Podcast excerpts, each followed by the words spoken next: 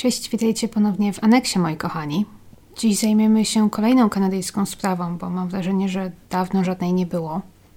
Jest to zagadkowa, do dziś nierozwiązana sprawa zaginięcia pewnego małżeństwa z Vancouver, które miało miejsce w połowie lat dziewięćdziesiątych.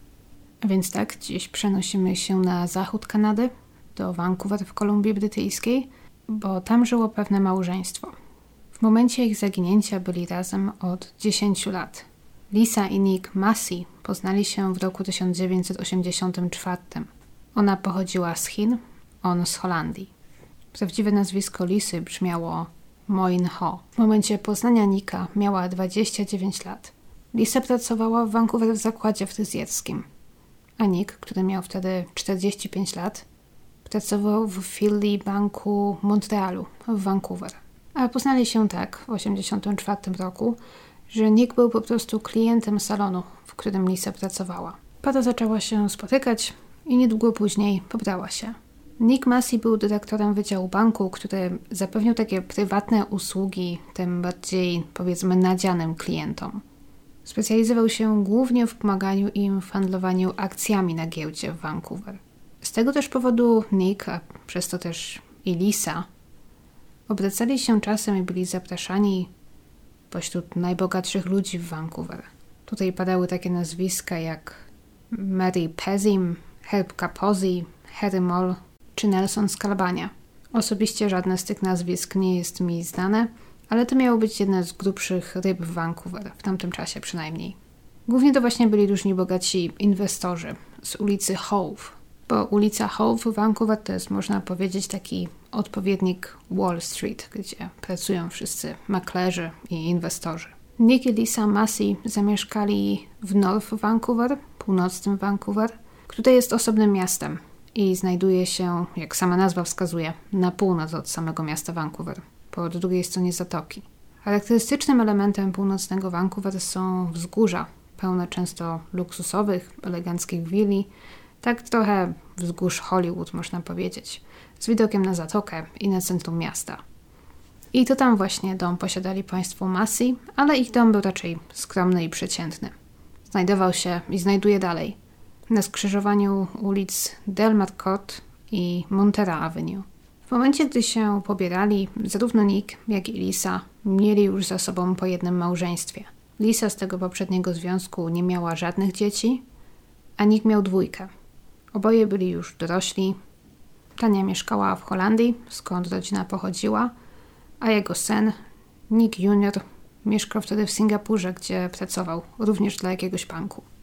I gdzieś w styczniu tysiąc dziewięćset dziewięćdziesiątego czwartego roku, to jest na jakieś siedem miesięcy przed ich zaginięciem, w życiu Nicka i Lisy zaczyna zachodzić wiele zmian. Jak i też, jak później wielu ich znajomych i bliskich powie, zaczynam zachowywać się trochę dziwnie. Na początku dziewięćdziesiątego czwartego roku Nick, który miał wtedy pięćdziesiąt pięć lat, zdecydował się przejść na emeryturę. Szacuje się, że jego pensja w banku wynosiła średnio osiemdziesiąt pięć tysięcy dolarów rocznie i to powinno być wystarczająco, aby w ciągu ubiegłych lat uzbierał sobie na tyle przyzwoite oszczędności, aby właśnie móc przejść na emeryturę wcześniej. W tym czasie trzydziestodziewięcioletnia wtedy Lisa wciąż kontynuowała pracę w tym samym salonie fryzjerskim. Salon ten nazywa się Yokoi Hair Design. Znajduje się przy ulicy Cambie w Vancouver i istnieje do dziś. Po tym, gdy Nick przeszedł na emeryturę i zakończył swoją przygodę, swoją współpracę z bankiem Montrealu, Lisa wzięła urlop i polecieli na tydzień czy na dwa na Hawaje. To był taki krótki wypad na jedną z hawajskich wysp, Maui, ponieważ para miała tam dom w ramach takiego timeshare, czyli tak jakby posiadali ten dom na spółkę z wieloma innymi ludźmi i mogli z niego korzystać jedynie w jakimś jednym określonym, ustalonym czasie, na przykład właśnie przez te dwa tygodnie w styczniu czy coś w tym stylu. Jednak gdy wrócili ze swoich wakacji, Nick od razu podjął inną pracę, więc najwyraźniej nie nacieszył się swoją emeryturą zbyt długo. Nie wiem, czy to było zaplanowane, czy Nick po prostu po przepracowaniu ponad trzydziestu lat w tym banku tak to sobie zaplanował. Zdecydował się przejść na emeryturę zrezygnować z takiej pracy na pełen etat na przykład, od poniedziałku do piątku, i zamiast tego może znaleźć coś w mniejszym wymiarze godzin, coś spokojniejszego, tak aby wciąż mieć coś do roboty, zarabiać jakieś pieniądze, plus dostawać emeryturę z tego banku, z którego odszedł. Nie jestem pewna. Tak czy inaczej, Nick po powrocie z wakacji dołączył do spółki Turboline Technologies, startupu zarejestrowanego w Kalifornii, który wkroczył właśnie na giełdę w Vancouver. Celem firmy była praca nad technologiami, które pomagają ograniczyć zużywanie nieodnawialnych źródeł energii. Zadaniem Nicka miało być zajmowanie się budżetem i pozyskiwanie nowych inwestorów. Niedługo później też wcześniej bardzo zwyczajne i otwarte małżeństwo z mnóstwem przyjaciół i rozdywek nagle zaczęło się tak troszkę w sobie zamykać i niektórzy wręcz odnieśli wrażenie, że stali się dosyć tajemniczy. I tak nadszedł piętnastego sierpnia tysiąc dziewięćset dziewięćdziesiątego czwartego roku, gdy to siostra Lisy, Loretta, oraz ich mama zaczęły się martwić. Żadna z nich nie miała kontaktu ani z Lisą, ani z Nickiem przez ostatnich kilka dni. Tego dnia też do Loretty zadzwonił Shige Yokoi, szef Lisy. Jak wyjaśnił, Lisa zadzwoniła kilka dni wcześniej i zostawiła wiadomość na automatycznej sekretarce, że z powodu jakiejś nagłej sprawy w sądzie, w której musi wziąć udział, nie może pojawić się w pracy przez kilka dni. Powiedziała, że ma wrócić do pracy prawdopodobnie od przyszłego tygodnia, ale nie pojawiła się. I Shige nic więcej już od niej nie słyszał, co było nietypowe. Następnego dnia więc Loretta pojechała do ich domu w północnym Vancouver i zastała dom pusty. Odkryła ze zdziwieniem, że drzwi wejściowe nie były zamknięte na klucz, a system antywłamaniowy był wyłączony. Nick i Lisa nigdy nie zostawiliby pustego domu w ten sposób. Przed ich domem stał ich samochód. Z tego co mi wiadomo, jedyny samochód, mieli tylko jeden.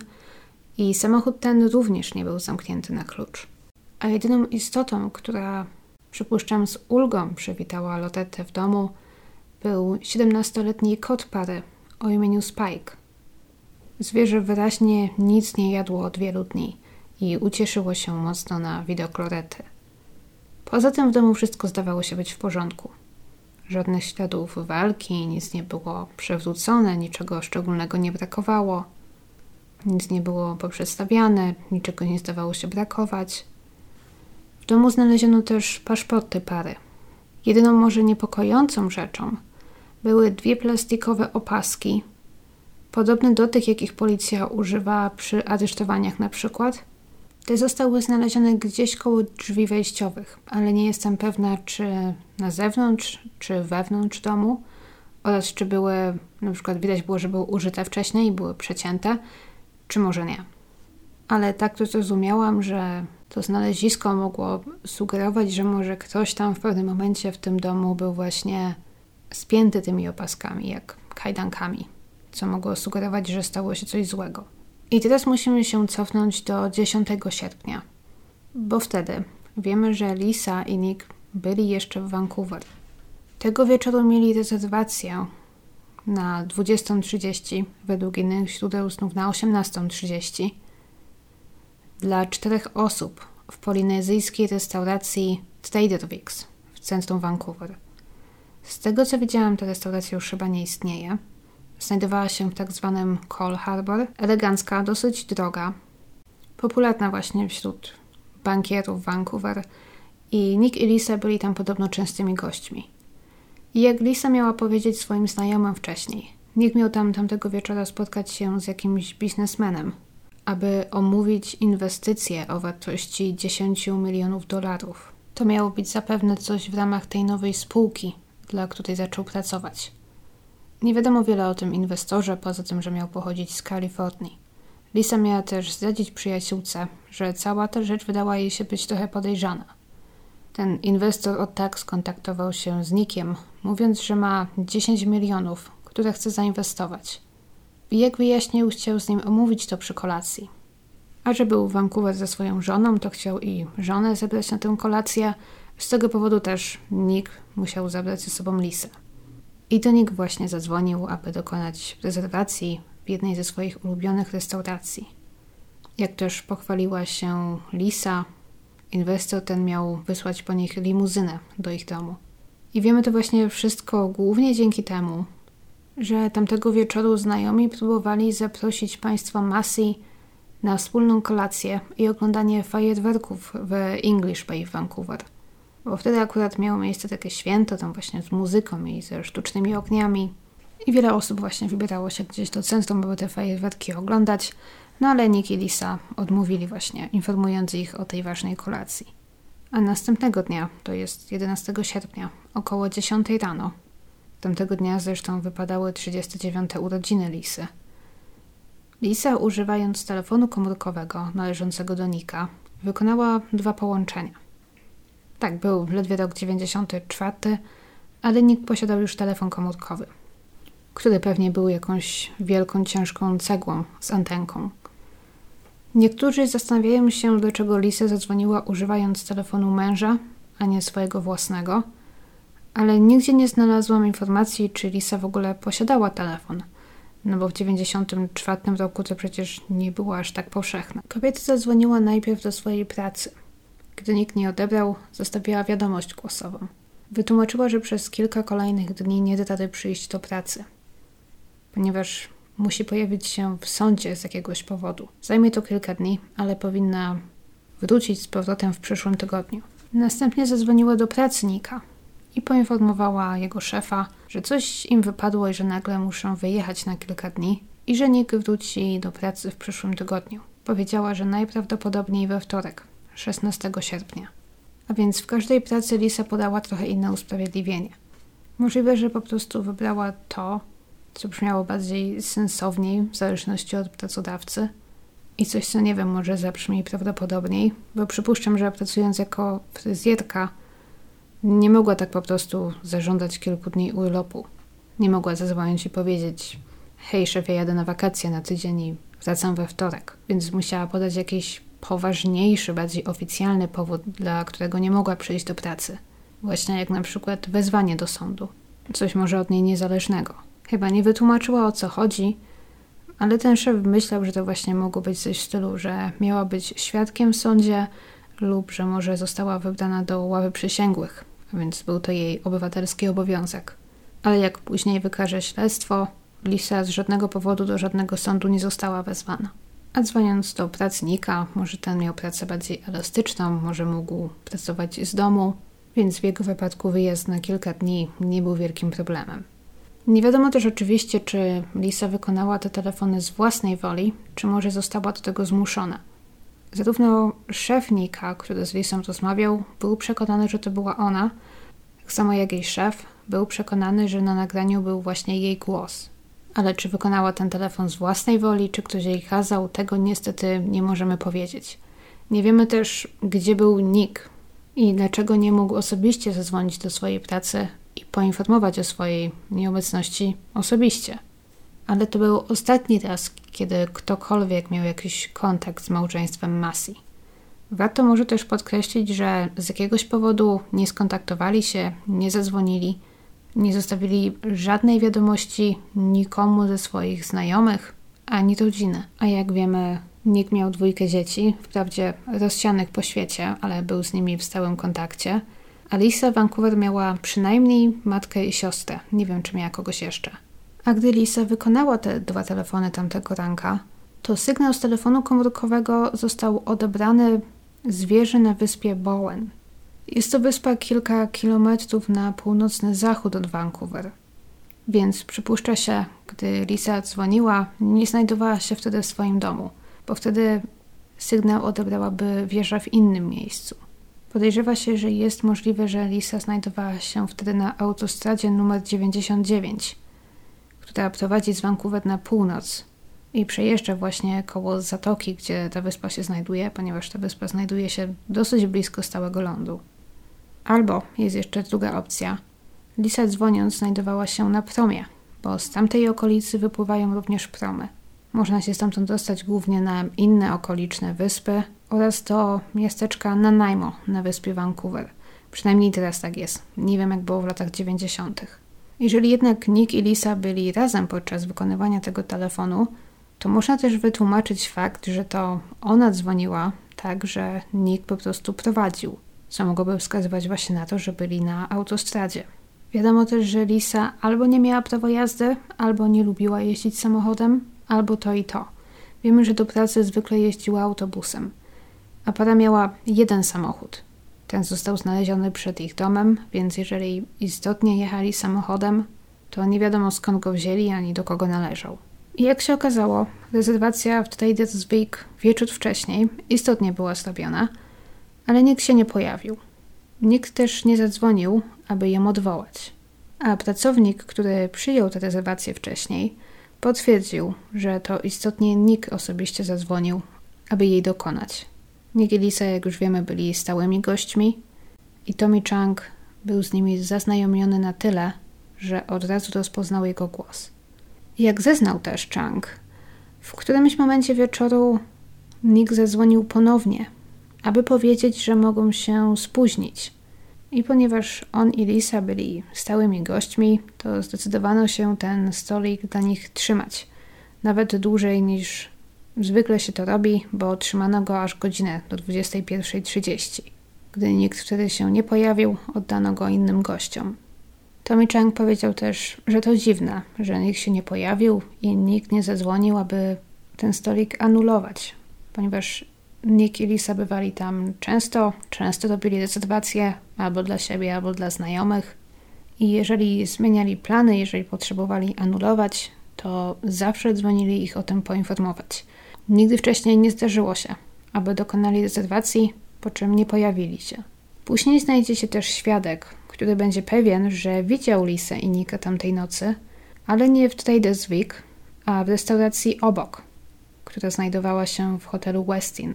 I ten świadek, nie jestem pewna, ale to wszystko brzmiało tak, jakby on miał ich znać osobiście, dlatego był tak pewien, że to byli oni. I on utrzymywał, że Nick tamtego wieczora był ubrany w dres. Siedzieli przy stoliku i pili z Lisą na spółkę butelkę wina. Coś, co uważane jest za wątpliwe. I że ten świadek albo pomylił ludzi, albo pomylił daty. Jak wiemy, ich zaginięcie nie zostało zauważone i zgłoszone od razu, więc możliwe właśnie, że po upływie czasu temu człowiekowi coś się pomieszało. W szczególności, jeżeli Nick miał istotnie spotkać się z jakimś inwestorem w sprawie dziesięciu milionów dolarów, to zapewne nie pojawiałby się ubrany w dres. I właśnie mówiąc o tym inwestorze, z tego co mi wiadomo, jeżeli policja ustaliła, kim miał być ten tajemniczy inwestor z dziesięcioma milionami do zbycia, to nie zdradzili tego. Jak też z czasem ustalono, żadna firma zajmująca się wynajmem limuzyn nie miała tamtego wieczora ani żadnego innego, żadnego zlecenia pod adres ich domu. Więc ten rzekomy inwestor z Kalifornii brzmi podejrzanie. Jak się też okazało, w kwietniu tamtego roku, a więc na jakieś cztery miesiące przed swoim zaginięciem, Nick i Lisa polecieli na szybką, nieplanowaną wycieczkę na Kajmany, niewielkie wyspy zlokalizowane na południe od Kuby. Nie były to jednak jakieś kolejne szybkie wakacje, ponieważ nikomu o tym wyjeździe nie powiedzieli. Jak się później okaże, przebywając na Kajmanach przez kilka dni, założyli konto w tamtejszym banku, umieszczając na rachunku około pięćdziesiąt tysięcy dolarów w formie różnych inwestycji. W podobnym czasie, podobno również na Kajmanach, sporządzili swoje testamenty. Wygląda to tak więc, jakby coś planowali. Jakby planowali uciec albo zniknąć właśnie, albo może jakby się czegoś bali, albo przeczuwali, że może stać się coś złego i próbowali się zabezpieczyć. Cała wyprawa miała też być chyba z jakiegoś powodu super tajna, bo w momencie, gdy przybywali na Kajmanach, wypadały akurat urodziny Tani, córki Nicka. I ten przed wyjazdem, ona nie wiedziała, że on gdzieś wyjeżdża, ale zadzwonił do niej właśnie na kilka dni przed jej urodzinami, zadzwonił do Holandii, aby powiedzieć jej, że nie da rady zadzwonić i złożyć jej z życzeń urodzinowych na jej urodziny, więc składa jej teraz. Tania pomyślała, że to niezwykle dziwne i nietypowe, ponieważ ten nie zaoferował żadnego wyjaśnienia, dlaczego nie da rady zadzwonić, gdzie będzie, że nie będzie miał dostępu do telefonu i tak dalej. I niedługo po ich powrocie z Kajmanów Coraz więcej osób właśnie zaczęło zauważać, że małżeństwo Massey jest coraz bardziej skryte. Stawali się tajemniczy i nie dzielili się już szczegółami ze swojego życia tak często jak wcześniej. A więc wiemy, że w ich domu po ich zniknięciu znaleziono ich paszporty. Ale nie wiemy, czy wszystkie. Z tego, co mi wiadomo, to nigdy nie zostało podane do wiadomości publicznej, jakie paszporty znaleziono w domu, ponieważ oboje byli podwójnymi obywatelami. Poza paszportami kanadyjskimi mieli oczywiście Lisa chiński, a Nick holenderski. Pod koniec tysiąc dziewięćset dziewięćdziesiątego czwartego roku syn Nicka Massey, Nick Junior, przyleciał do Vancouver, aby zatrudnić prywatnego detektywa, Ozziego Kabana. To nazwisko może brzmieć znajomo, a wspominaliśmy o tym panu również przy sprawie Cindy James. Mówiliśmy o Cindy już chyba dobry ponad rok temu. Cindy, jak pamiętacie, również mieszkała w Vancouver i to ona miała tego dziwnego stalkera. I to właśnie firma Ozziego Kabana zaczęła zapewniać jej ochronę. Tak jak również jego firma zajmowała się właśnie pomocą i ochroną wielu sławnych i bogatych ludzi. I teraz Kaban został zatrudniony przez Nicka Juniora. I to właśnie podobno on wyjechał na Kajmany i to on dopiero odkrył to ich tajne konto, to, że spisali testamenty i tak dalej. Jak też odkrył, w tamtym czasie Nick założył również na Kajmanach firmę.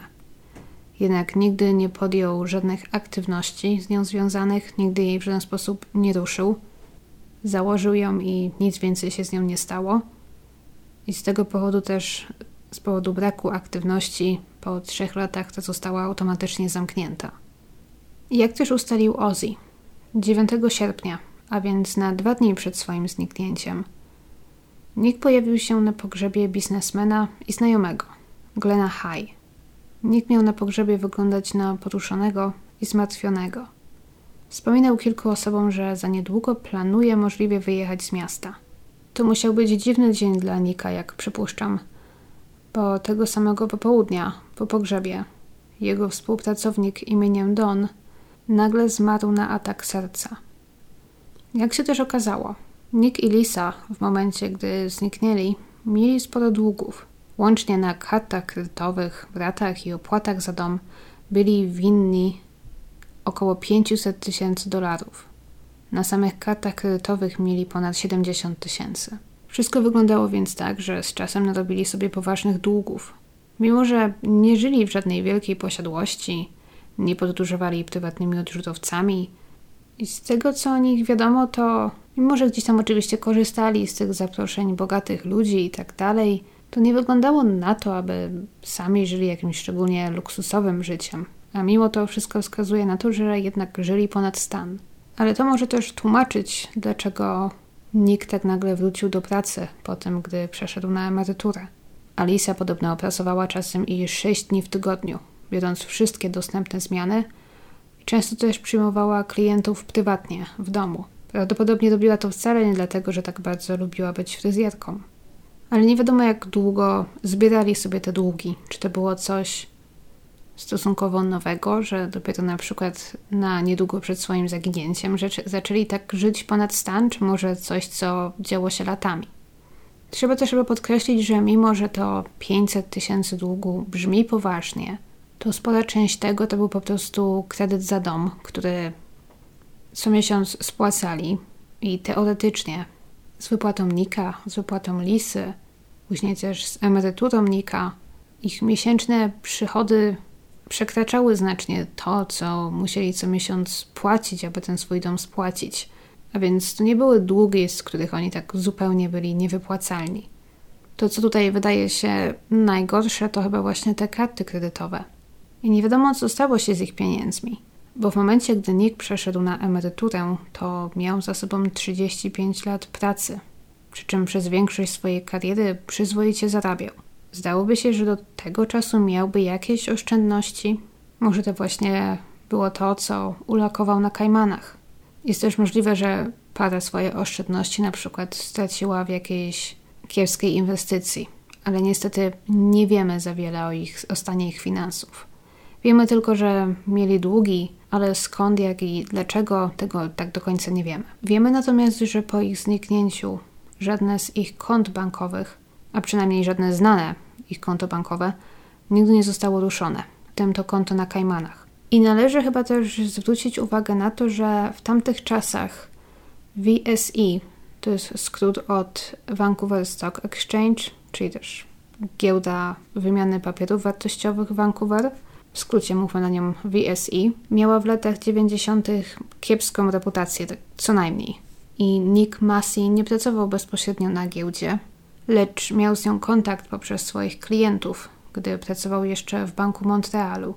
A później też przez tą swoją nową pracę przez startup Turboline. I to wszystko brzmi poważnie.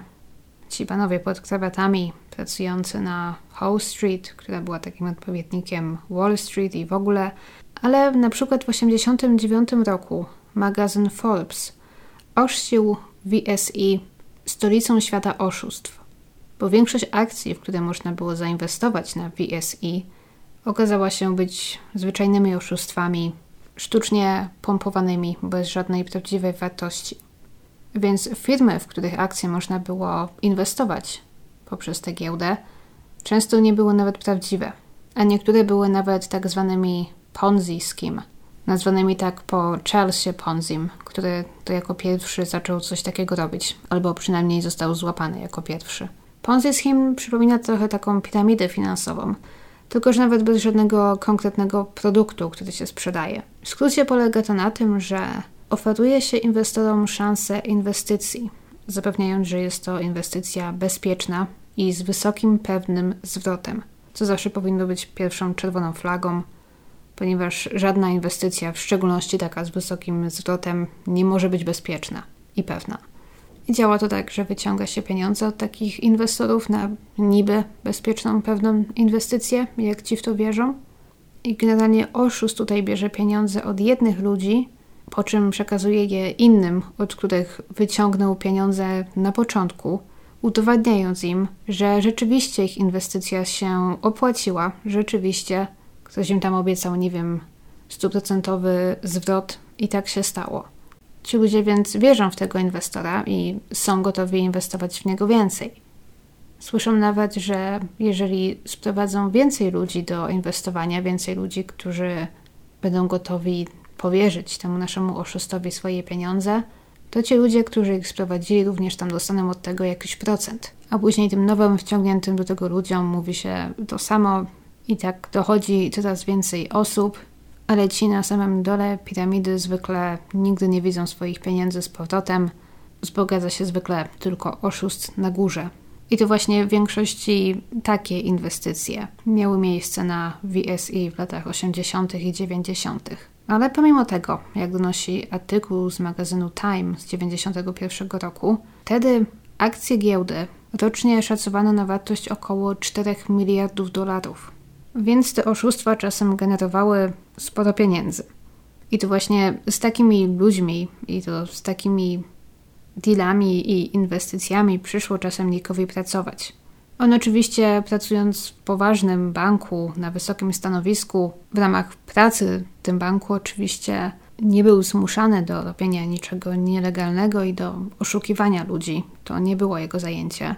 Natomiast mogło się to zmienić po tym, gdy dołączył do tej nowej firmy, do Turboline Technologies. Ale mimo to, już pracując w Banku Montrealu, mimo wszystko najwyraźniej wielu takich inwestorów i często oszustów i przestępców, tylko że w białych kołnierzykach, było też jego klientami.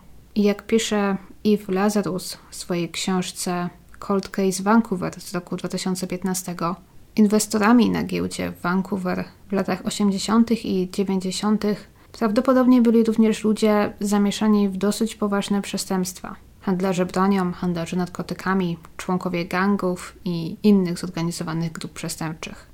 Szczerze powiem Wam, że nie miałam wcześniej żadnego pojęcia, że na giełdzie w Vancouver takie rzeczy się wyrabiały. Wielu maklerów z V S E i osób jakoś powiązanych z giełdą zginęło lub zniknęło w tajemniczych okolicznościach. I jak wymienia tutaj Eve Lazarus, w roku tysiąc dziewięćset osiemdziesiątym siódmym pracownik V S E Guy LaMarche został zastrzelony w swoim pokoju hotelowym w Toronto. W dziewięćdziesiątym roku makler giełdowy John Ginetti został zastrzelony w swoim domu w zachodnim Vancouver. Jego ciało schowano w szafie z jakiegoś powodu. Morderstwo pozostało nierozwiązane.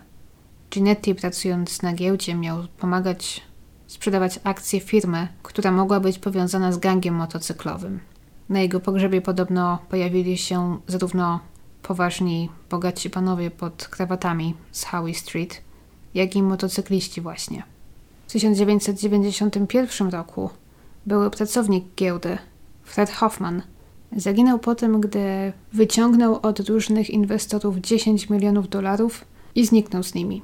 Do niego jeszcze zaraz wrócimy. W tysiąc dziewięćset dziewięćdziesiątym szóstym roku makler giełdowy Terrence Watts został znaleziony zastrzelony w bagażniku swojego samochodu.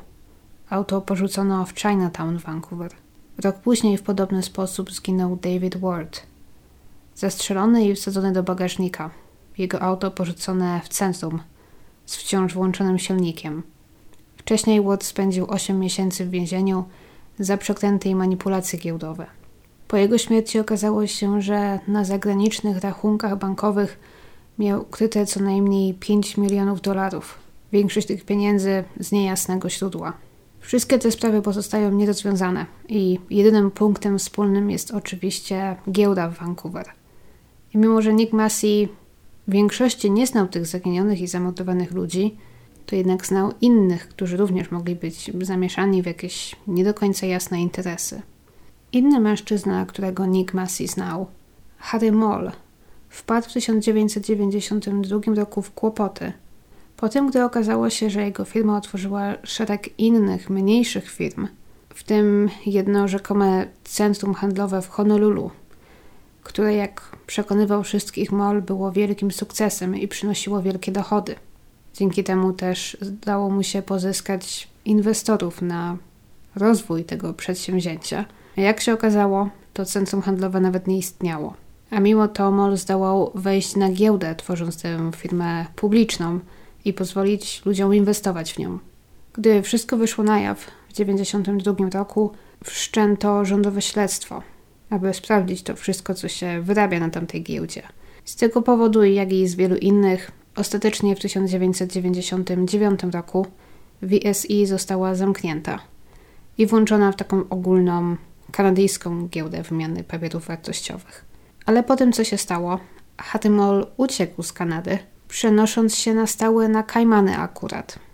Wielu innych bogaczy, których Nick znał właśnie poprzez swoją pracę, również okazało się prowadzić podobne przekręty, czasem mniejsze, czasem większe.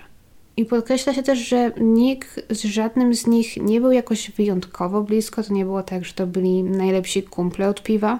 Raczej często był właśnie gdzieś zapraszany na jakieś wydarzenia, ponieważ mimo wszystko był odpowiedzialny za ich finanse, za ich inwestycje i chciano utrzymywać z nim dobre relacje. Więc czasem był tam zapraszany na jakieś imprezy, na jakichś luksusowych jachtach, często bardziej jakieś, nie wiem, wesela, chrzciny, tego rodzaju rzeczy. Jak się też okazało, w czasie, gdy Nick i Lisa zaginęli, kilka dni później Nick miał zeznawać w sądzie jako świadek, a więc nie Lisa, tak jak powiedziała, dzwonić do swojej pracy, ale Nick miał istotnie zeznawać. Został wezwany na świadka do procesu innego bogatego kumpla, Nelsona Skalbanii, co znów dało niektórym podstawy sądzić, że może zaginięcie Nicka jakoś jest z tym związane. Ktoś nie chciał, aby Nick zeznawał, bo może miał coś obciążającego do powiedzenia. Ale policja utrzymuje, że Nick miał być tylko nieistotnym świadkiem. Informacje, które miał podać w trakcie procesu, mógł równie dobrze zapewnić inny pracownik banku, więc jego zniknięcie w żaden sposób na przebieg procesu nie wpłynęło. Ale gdy Nick i Lisa zniknęli, to zauważono też podobieństwa do jeszcze innego zaginięcia, czy może w tym wypadku ucieczki, właśnie tego wspomnianego wcześniej Freda Hoffmana, który, jak się okazuje, był rodakiem Nicka Massey. Fred Hoffman zaginął w tysiąc dziewięćset dziewięćdziesiątym pierwszym roku, zniknął z Kolumbii Brytyjskiej po tym, gdy zaczęto szykować przeciwko niemu zarzuty za aż pięćdziesiąt trzy różne przekręty i wyłudzenia. Jego ofiarami okazali się być głównie starsi ludzie, bogatsi starsi ludzie, od których ten wyciągał pieniądze właśnie, niby na inwestycje. To znów pewnie było coś w stylu Ponzi. Okradał też swoich bliskich. Od swojej kuzynki wyciągnął łącznie półtora miliona dolarów. Za granicę uciekł z ponad dziesięcioma milionami i i gdzieś za granicą przepadł. Gdy trzy lata później zaginął i Nick, no to ktoś tak zaczął się zastanawiać, że Hoffman Holender, Massey Holender, może oni tutaj razem coś wymyślili, razem coś wykombinowali. I to teraz Nick i Lisa gdzieś uciekli właśnie z jakimiś pieniędzmi. Syn Nicka potwierdza, że panowie się znali, ale jak wyjaśnia, znali się głównie dlatego, że po prostu byli nielicznymi imigrantami z Holandii, żyjącymi wtedy w Vancouver. Na dodatek oboje jeszcze pracujący w bankowości. Ale jak też dalej wyjaśnia Nick Junior, znajomość wcale nie była bliska. Jego ojciec miał podobno nawet sam paść ofiarą Hoffmana i sam miał stracić trochę pieniędzy, które mu dał. Hoffman zniknął na kilka dobrych lat, aż w końcu wyłonił się na powierzchnię w roku dwa tysiące szóstym, gdy został odnaleziony i złapany w Australii. Został zatrzymany, miał wtedy siedemdziesiąt jeden lat i skazany na osiem lat więzienia za swoje oszustwa.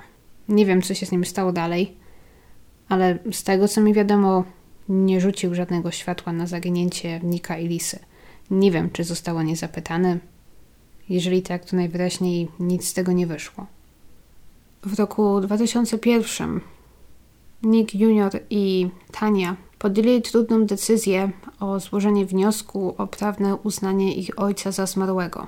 Wierzą, że ich ojciec nigdy nie rzuciłby wszystkiego tak i nagle wyjechał i zaczął gdzieś nowe życie, zupełnie zrywając z nimi kontakt. Jak utrzymywali, całe życie był szczery, dzielił się z nimi szczegółami ze swojego życia. Był jak otwarta książka, jak powiedział Nick. Obracał się może wśród różnych krętaczy i oszustów w białych kołnierzykach, ale zdecydowanie nie był jednym z nich. Podkreślił jednak, że coś w życiu jego i może w życiu Lisy wydarzyło się gdzieś na początku dziewięćdziesiątego czwartego roku właśnie, bo to wtedy, jak przyznają dzieci Nicka oraz wielu ich znajomych, Nick i Lisa zaczęli zachowywać się dziwnie. Może jakby byli właśnie w jakiegoś rodzaju niebezpieczeństwie. Nie wiadomo, czy faktycznym niebezpieczeństwie, czy może urojonym.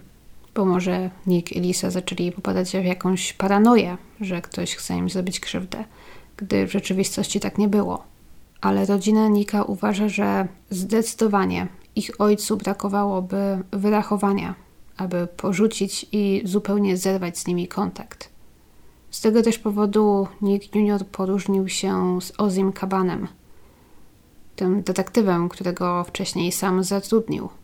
Ponieważ Ozzie uznał, że najprawdopodobniejszą opcją jest właśnie to, że Lisa i Nick gdzieś uciekli, że schowali gdzieś, ukryli, nie wiadomo, ukradli dużo gotówki i uciekli gdzieś po prostu, zostawiając za sobą długi. Coś, co Nick Junior i Tania nie chcą uwierzyć. I właśnie, pomówmy trochę o hipotezach. Można znaleźć w internecie taki pomysł, że Nick i Lisa zniknęli, zaginęli, ale niekoniecznie na swoje własne życzenie czy w wyniku przestępstwa, ale że istotnie wiedzieli, bo w szczególności Nick może właśnie wiedział coś o jakichś przekrętach, oszustwach na giełdzie. I to, co powiedziała Lisa swojemu szefowi o tym, że musi stawić się w sądzie, nie było znów takie dalekie od prawdy. I że Nick i Lisa zostali objęci programem ochrony świadków. I że tylko tak pozwala nam się wierzyć, że Nick i Lisa zaginęli. W momencie, gdy oni może właśnie przekazali policji jakieś informacje, które, kto wie, może właśnie później doprowadziły do zamknięcia tej oszukańczej giełdy w Vancouver i sami się gdzieś ukrywają, bo jak widzimy, wielu maklerów z giełdy padało wtedy jak muchy, więc to miałoby sens. Natomiast jeżeli tak, to nie wiem, dlaczego wciąż informuje się o ich zaginięciu na różnych stronach, na stronach rządowych. Można zobaczyć informacje, że Nick i Lisa wciąż są uznawani za zaginionych i że policja czeka na informacje w ich sprawie cały czas. No, chyba że ma tak być, żeby jacyś ich teoretyczni wrogowie właśnie myśleli, że państwo Massey istotnie zaginęli i nikt nie ma pojęcia, gdzie są. Kolejna hipoteza, właśnie hipoteza Ozziego Kabana, sugeruje, że Nick i Lisa musieli gdzieś jakoś zgarnąć, zebrać, ukraść sporo pieniędzy. Albo przynajmniej tyle, żeby móc gdzieś uciec i zniknąć. Że Nick może wmieszał się w coś niejasnego, coś, co właśnie spowodowało, że zdecydował się wcześniej odejść z pracy, no bo co by nie było, emerytura w wieku pięćdziesięciu pięciu lat, gdy człowiek wciąż ma niespłacony dom i długi, okej, okay, nie wiemy jakie on miał długi w tamtym momencie, w styczniu, gdy przechodził na emeryturę, może tych długów sobie narobili potem, ale mimo wszystko, gdy człowiek decyduje się przejść wcześniej na emeryturę, to właśnie dlatego, że ma wszystko pospłacone i ma oszczędności. Więc może powodem jego odejścia z pracy było coś innego. Może właśnie nie chciał brać udziału w czymś nielegalnym. Albo to w tej nowej firmie, w tym startupie, gdzie miał pomagać z budżetem i w znajdywaniu inwestorów, mieszał się w coś nielegalnego. Może został zmuszony do zrobienia czegoś, co mu się nie podobało. I uznał, że ucieknie, oczywiście zabierając ze sobą Lisę. Ale jeżeli tak, to musiało to być tak nagłe, że nawet porzucili swojego biednego kota. Kot był podobno oczkiem w głowie, w szczególności Nicka. Uwielbiał tego kota. I wszystko wskazuje na to, że Nick i Lisa nie mieli pewności, jak długo zajmie, zanim ktoś zauważy, że zniknęli, zanim wejdzie do ich domu. Poinformowali o swojej nieobecności w pracy, więc musieli mieć pewność, że przez pięć sześć dni nikt prawdopodobnie nie będzie ich szukał. Kto wie, czy nie zajęłoby to i dłużej. Więc teoretycznie zwierzak mógł równie dobrze umrzeć w domu z głodu lub z pragnienia. Przynajmniej nie ma żadnych informacji o tym, aby zauważono, że zostawili kotu większe porcje jedzenia czy wody, będąc świadomymi tego, że ten właśnie pewnie przez kilka dni będzie sam, zanim ktoś wejdzie do domu. Nie ma też żadnych informacji o tym, że próbowali wcześniej znaleźć mu jakiś inny dom, znaleźć kogoś innego, kto się nim zajmie. No bo jeżeli trzymamy się tej hipotezy Ozziego Kabana, że państwo Massey już gdzieś od stycznia albo kwietnia przynajmniej, gdy to polecieli na te Kajmany, coś planowali, planowali jakąś ucieczkę, no to wyraźnie to było coś, nad czym pracowali, o czym myśleli przez kilka miesięcy, więc pewnie również pomyśleliby właśnie o kocie. I jeżeli nie mogli go ze sobą wziąć tam, gdzie uciekali, no to pewnie zorganizowaliby to jakoś, żeby kot nie umarł z głodu. Jest oczywiście możliwe, że jednak zostawili mu właśnie celowo więcej jedzenia, no ale ten kot to po prostu zeżarł, zanim Loretta, siostra Lisy, w ogóle weszła do domu. Jak to koty. Więc nie wiadomo, ciężko powiedzieć w tym wypadku. I policjanci istotnie zauważają, że Nick i Lisa byli ludźmi, którzy, gdyby chcieli, gdyby się postarali, prawdopodobnie mogliby całkiem dobrze zniknąć za granicą. Oboje pochodzili, oboje w przeszłości mieszkali poza granicami Kanady i mieli znajomych w różnych krajach. Nick wiedział też dobrze, jak działają banki i pewnie mógłby całkiem dobrze ukryć gdzieś pieniądze, gdyby chciał. Przyszło mi właśnie do głowy, że Lisa i Nick celowo sobie narobili tych długów. Że na przykład w ostatnich miesiącach przed swoim zniknięciem żyli właśnie zupełnie na kredyt. Wszystko, co kupowali, brali na karty kredytowe. Nie mieli zamiaru niczego spłacać, przestali wszystko spłacać, tak aby odłożyć te wszystkie pieniądze, które zarabiali. No bo co by nie było właśnie, może to jest tylko złudzenie, może ten dom był pełen najdroższych sprzętów i markowych ciuchów i to na to poszły ich pieniądze. Ale ich dom wydawał się być skromny, mieli tylko jeden samochód. Lisa jeździła do pracy autobusem. Trochę jeździli po świecie, trochę podróżowali, no ale wyjazd raz na jakiś czas na Hawaje w przypadku dwójki pracujących ludzi zwykle nie grozi jakimiś wielkimi długami. Więc Nick i Lisa właśnie albo stracili pieniądze w jakichś kiepskich inwestycjach i sami zostali przez kogoś oszukani, albo gdzieś odkładali je i uciekli z nimi. Albo rzeczywiście żyli ponad stan i te długi tak im narosły, że zdali sobie sprawę, że nie są w stanie się już z tego wypłacić i że lepiej jest uciec i zacząć gdzieś na nowo. Jednak jak uważają dzieci Nicka, on i Lisa prawdopodobnie niestety nie żyją. Tutaj nie wiem, co do powiedzenia ma rodzina Lisy, ponieważ dzieci Nicka są bardzo aktywne. To w sumie chyba dzięki nim coś wiemy o tej sprawie, to oni próbują od czasu do czasu przypominać o tym dziwnym zaginięciu. Natomiast nie widziałam, nie czytałam, nie słyszałam wiele o mamie i siostrze Lisy. Więc nie wiem, czy one po prostu wolą zostać w cieniu i współpracowały z policją, ale nie chcą pokazywać się publicznie, bo czasem jest i tak. No ale to też jest ciekawe. Ale tak, Nick Junior i Tania są przekonani, że nawet gdyby ojciec gdzieś wyjechał, uciekł, bo życie go do tego zmusiło, po jakimś czasie, przynajmniej po kilku latach, nawiązałby z nimi jakiś kontakt. Usiłowałby dać im znać, że żyje, a nic takiego nie miało miejsca. Nick Junior przeszedł nawet w którymś momencie test wykrywaczem kłamstw, aby udowodnić, że istotnie nie wie, co stało się z jego ojcem i że wcale go nie ukrywa. Tutaj wyjątkowo podejrzana wydaje się właśnie ta historia z tym tajemniczym inwestorem i jego dziesięcioma milionami. Wiadomo, żaden bankier pewnie nie przepuściłby takiej okazji, gdyby usłyszał, że ktoś chce mu dać dziesięć milionów do zainwestowania, zapewniając jeszcze, że wyśle po niego limuzynę. Ale jak wiemy, nie znaleziono żadnych dowodów na to, że ktoś gdzieś jakąś limuzynę do ich domu tamtego wieczoru zamówił. Ale można przypuszczać, że jakiś samochód może pod ich dom tamtego dnia podjechał. Nie wiadomo, bo z tego co widziałam, to sąsiedzi niczego nie zauważyli, niczego nie zgłosili, niczego dziwnego nie zapamiętali. A dom Nika i Lisy to wcale nie był dom na odludziu, wokół było pełno domów.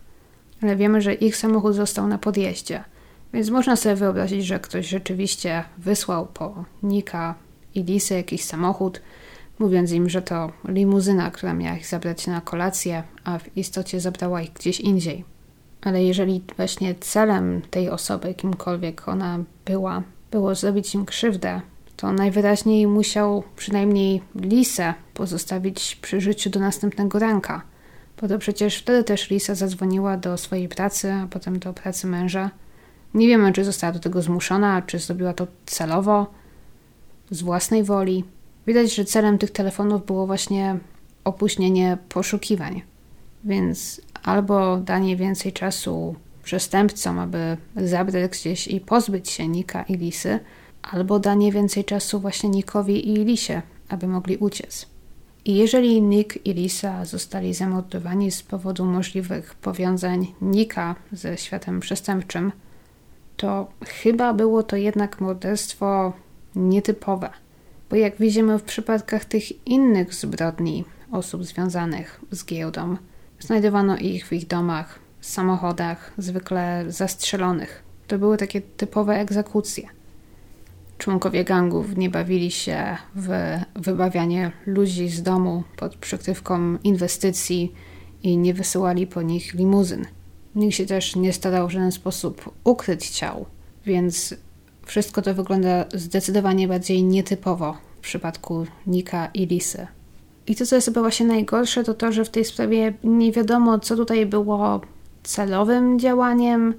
No bo teoretycznie można też założyć, że Nick i Lisa w ogóle zmyślili historię z tym inwestorem, że żadnego inwestora nie było, że od tak zrobili rezerwację tej restauracji w centrum, wiedząc, że się nie pojawią. Ale mieli nadzieję właśnie, że tym sposobem na przykład zmylą poszukiwania, że śledztwo pójdzie właśnie zupełnie innym tropem, że pójdzie właśnie tropem tej inwestycji i tropem giełdy w Vancouver i właśnie może skupię się na tych wszystkich przestępstwach i oszustwach, jakie tam mają miejsce.